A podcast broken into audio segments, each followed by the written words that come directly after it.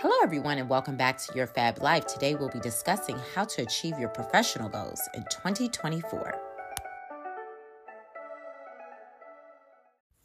Hello, everyone, and welcome back to Your Fab Life. It is officially 2024, and we are going to knock 2024's door down with today's episode entitled How to Achieve Your Professional Goals in 2024. So let's get started. Uh, you guys know I love alliteration, and so I'm going to give you three tips on how to achieve your biggest professional goals in 2024. Starting off with avoid being stuck, avoid burnout, and avoid bad finances.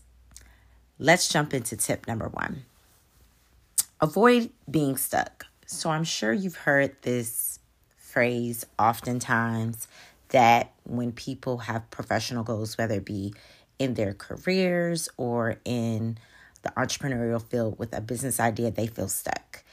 Uh, perhaps because they don't know what they want to do, or if they know what they want to do, they don't know how to get started, or if they are getting started, maybe they don't know how to have the finances to really launch, or maybe they've launched, but they don't know how to scale. So there are many ways of being stuck, um, whether you're an entrepreneur or if you're in your career. Because if you're in your career, you may be switching jobs or switching careers or um, you know, switching companies. Maybe it's the same profession, but you don't feel appreciated.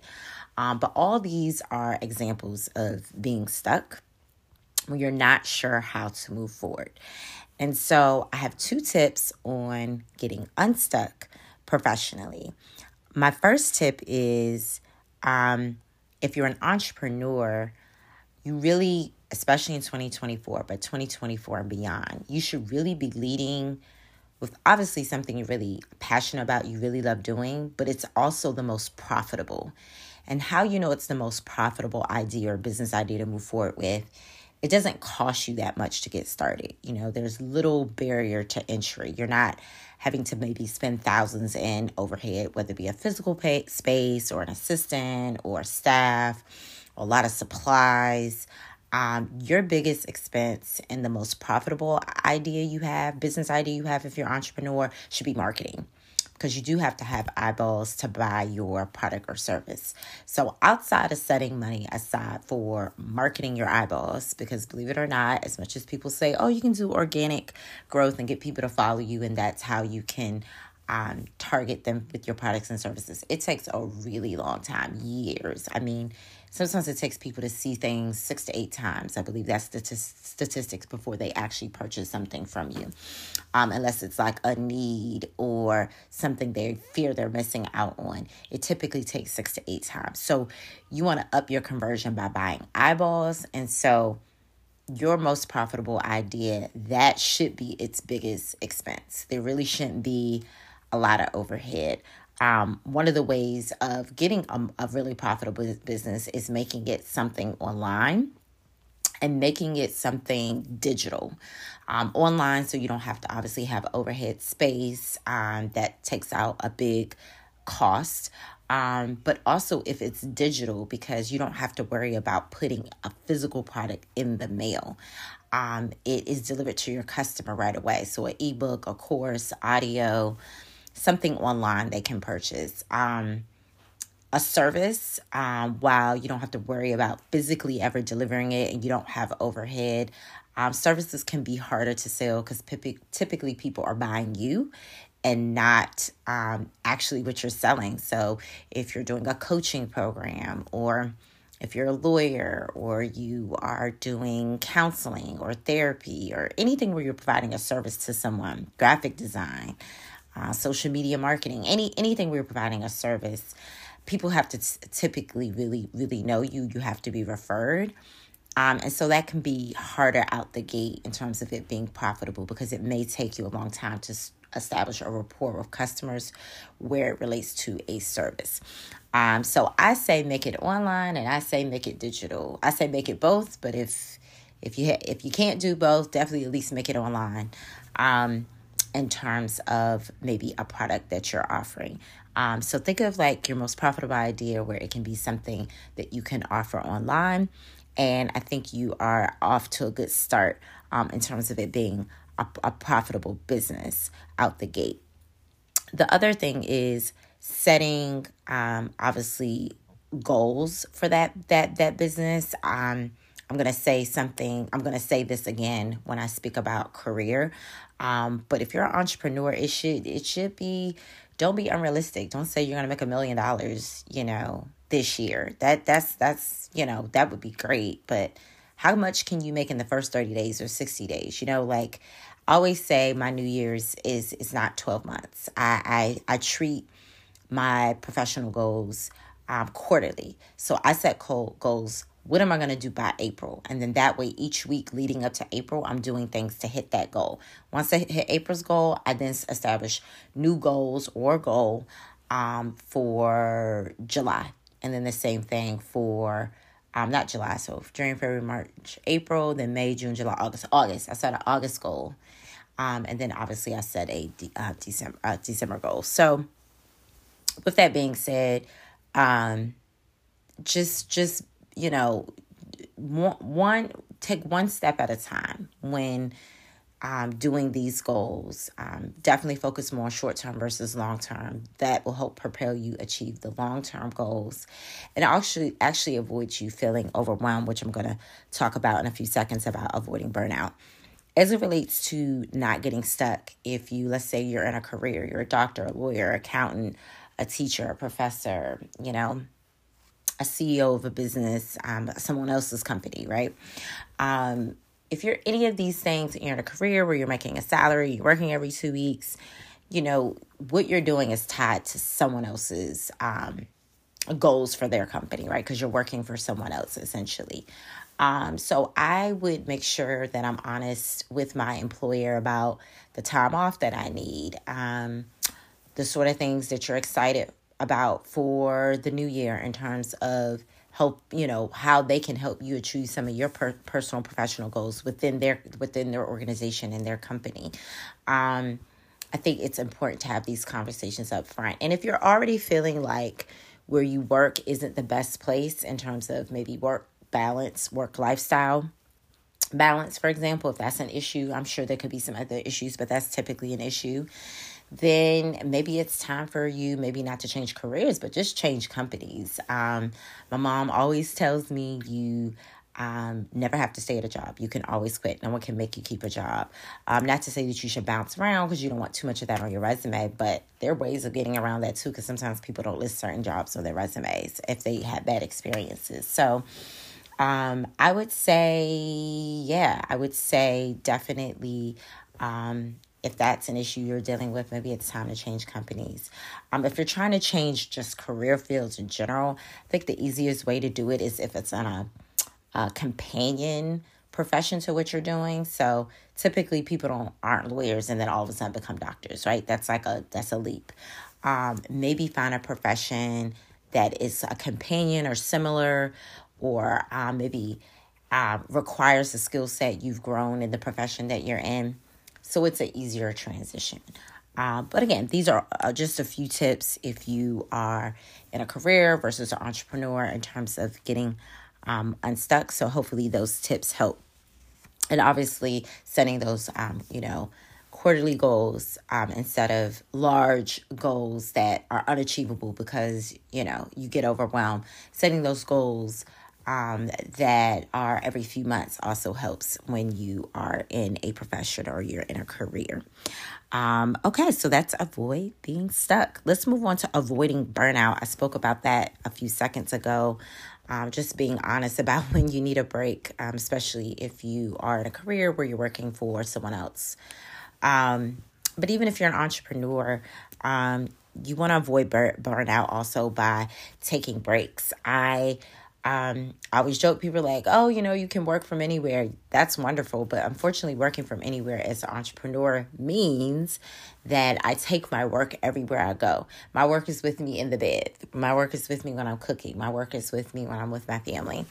My work is with me everywhere I go. My work is with me when I'm going out on a date, right? My work is with me everywhere. So you have to actually say, okay, after this time, I'm not working on anything else. I'm not taking any calls, texts, I'm not doing any social media posts. Like, you have to even create an end of quote unquote workday for yourself because you're not working for anybody else where they're going to cut it off for you. You have to cut it off yourself.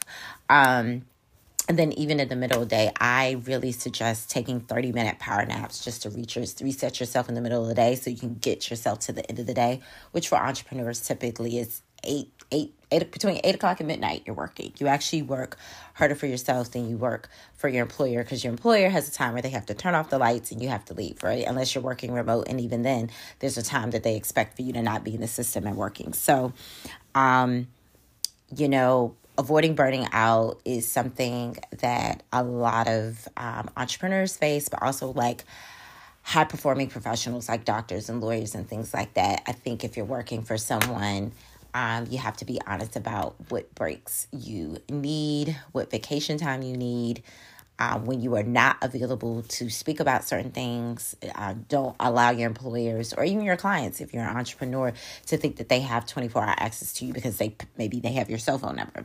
Um, it should be used for a certain window of time, and you should put that boundary down to to so so that they can respect it, respect that boundary. Um, people typically um, are very self absorbed. So until you tell them no or set that boundary, they typically don't. So definitely when it comes to breaks, you have to set those boundaries, whether you're, um, you know, in a career as a professional or entrepreneur. Another way to avoid uh, burnout um, is delegation. So I would say this applies to both entrepreneurs and people in professions because, um, you know, there's only 24 hours in a day and some of that time you're actually asleep so it's not even really 24 hours. Um, and then you know you're eating or you're maybe doing stuff with family so it's it's really not 24 hours in a day to to get any sort of work done for yourself. Um, so you have to figure out a way to delegate. I say with entrepreneurs as quickly as possible figure out how you can create an internship program because you don't even have to pay for interns. You can just give them school credit um, I've done that throughout my career as an entrepreneur. Um, I became an entrepreneur, mm, I would say hardcore 2014, but probably even 2012. So I've been a I've been an entrepreneur minimum 10, but probably 13 years now. Um, and so um, very early on, I figured out how to use school programs or target students as interns, in addition to having a paid assistant or managing director, um, so that I could delegate certain things out. If you, again, if you're the entrepreneur, you're the owner of the business, there's certain things you shouldn't really be doing, like social media posts or certain follow up emails and calls. Those are administrative things that should easily be delegated out. And again, when you don't have a team, you're, you know, you're wearing all the hats, including some of those things. But at some point, figure out creative, uh, low cost ways um, to delegate. Um, so yeah, delegation and impose self imposed breaks. Um, are definitely my tips to avoid burnout. Delegation also applies to if you are in a profession or in a company, um, figure out how to work with your team wherever you're working to delegate things so that everything isn't falling on you. All right. Last but not least, avoiding avoid bad finances. Uh, so what I will say is, um, and I have had to learn this even in my own be, especially being an entrepreneur, um, this probably, I think you should avoid bad finances even if you are in a uh, career or you're working for someone, right? You should have a good credit score. You should have savings, um, especially if you have to, you know, take time away from that job um, to find another job. You know, they always, or let's just say you unexpectedly get fired, right? You know, if you have bad finances, you know, they say, especially if you're not an entrepreneur everyone is two you know maybe one paycheck away from being homeless or two paychecks away.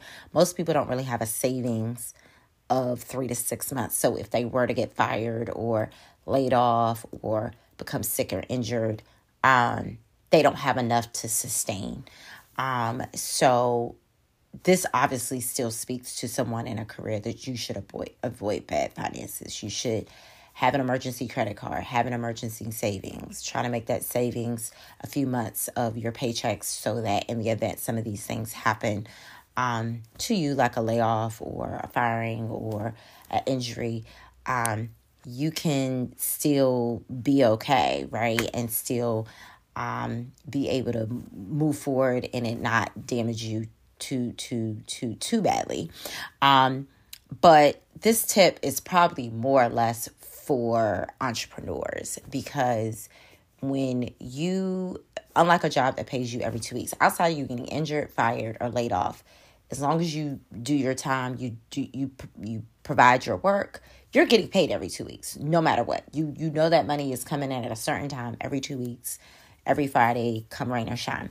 Versus an entrepreneur you are really only as good as your last sale your last customer your last client um, in the beginning, you could be, be banking a couple of hundred dollars a week or a couple of thousand. And sometimes it can fluctuate from month to month. There's certain seasons, you know, like the holiday season or back to school season or Mother's Day or maybe Valentine's Day. There's certain seasons where you're going to sell more than others. Um, and so the way that you survive that is not having bad finances, right? Because again, just like if you're in a just like I said, you should have an emergency credit card as a career professional. As an entrepreneur, you need an emergency credit card to not only float you, but also so that you can self invest.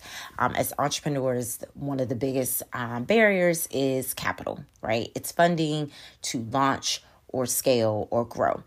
And um, a lot of times people can maybe do the launch part, especially if there's not a lot of overhead, but they're they're stuck, right? In the sense that they can't really scale or grow, uh, create more products or services, um, hire teams to grow, um, hire, um, you know, I'm sorry, have additional finances to market for more eyeballs. They just don't simply have it, um, especially uh, entrepreneurs of color or entrepreneurs that are women which you know your fab life um, that that's who we market towards um, uh, professional women and especially women of color um, that don't have maybe the same resources as others and so with that being said one of the ways that you avoid having to rely on an investor or a bank loan um, or even a grant, right? Because somebody has to give you a grant. Um, definitely check out our episode about breaking those barriers to finances uh, in season three. I don't know the episode number off the top of my head, but season three, we have an episode about that. But, you know, getting a grant, getting a bank loan, that's still you relying on someone else. You know, you getting an investor, again, that's you relying on someone else. And so I say, finance yourself. Have that three to five thousand dollar credit card to finance yourself. Uh, get that ten thousand dollar more line of credit to finance yourself. But how do you how do you get these lines? we actually talk about that in in this episode. How do you get these lines? How do you get these credit cards? Well, typically when you're starting out, you don't have the sales to back up the credit card or the line of credit, right? But you have your personal credit as the personal guarantor. Just think about when you get an apartment, if you need a cosigner, you're the cosigner to your business because your business doesn't have a lot of sales, it doesn't have a lot of credit on its own, right? So as long as your credit score is 700 or more, they're going to give you that loan because you are the personal guarantor to your to your business and you can get um, whether it be a loan or a line of credit um, a credit card and you can take these things and be your own investor for your business and invest it in where you need it. If you need um, to pay, um, you know, a person to work with you, like an assistant or a director. If you need it for marketing, which is the biggest thing, getting your eyeballs. So if you need it for um, investing in new, maybe advanced product, or you know, if you have a product, like whatever you need it for, you'll have it for that, and you're not waiting for an investor. You're not waiting for a grant. Um, and so, again, bad finances, whether you're a career professional or entrepreneur, is a no no. Um, I think, you know, I tell people all the time, you, all, I, I tell people all the time that your credit score is not something that's fixed, right? It changes every 30 days. So um, just keep that in mind. So even if it's not the greatest right now, in three months, in six months, you can, you know, there are ways to improve your credit score. And once you get it at a certain point, then go after that credit card, go after that line of credit. And then, you know, it actually makes you more attractive to investors when you're already investing in yourself because they're going to want to know well how much money have you set aside for your business even if it has very low overhead um, show them what you can do without them Um, and then that will make you attractive to them, especially if you're an entrepreneur, because then they're like, oh, well, if you can do this with just this little bit, I can, you know, we can double it, triple it with our investment. All investors care about is getting their money back. So if they see that they can quickly get their money back, um, plus, you know, something on top with you, then that's going to make them want to invest in you. But again, until you get there, be your own investor improve that credit score, have that um, savings for your business, um, have that savings if you're a career professional, have that credit score so that you can get that emergency credit card. Again, if you're a career professional and you find yourself in a situation where you cannot work, um, avoid bad, bad finances. Um, that that that is key, regardless of whether you're a career professional or entrepreneur. Um, so, anyway, these are my tips in achieving your professional goals in 2024. I hope you can take something away from this. Share this episode with someone that you know may be still goal setting. I say February is still a little extension of January in terms of goal setting. People do resolutions and, and things like that. I, I like to look at them more as goals instead of resolutions, whether they be professionally or personally. But hopefully, this episode is going to help you achieve your biggest professional goals in 2024. We're excited. We hope that you share with us um, some of the goals that you are able to accomplish. Um, and until next time, uh, this is Your Fab Life, and we look forward to talking to you in the next episode. Thank you for listening to Your Fab Life. Until next time, please make sure to follow us on all our social media handles at, at I am legally fab. Take care.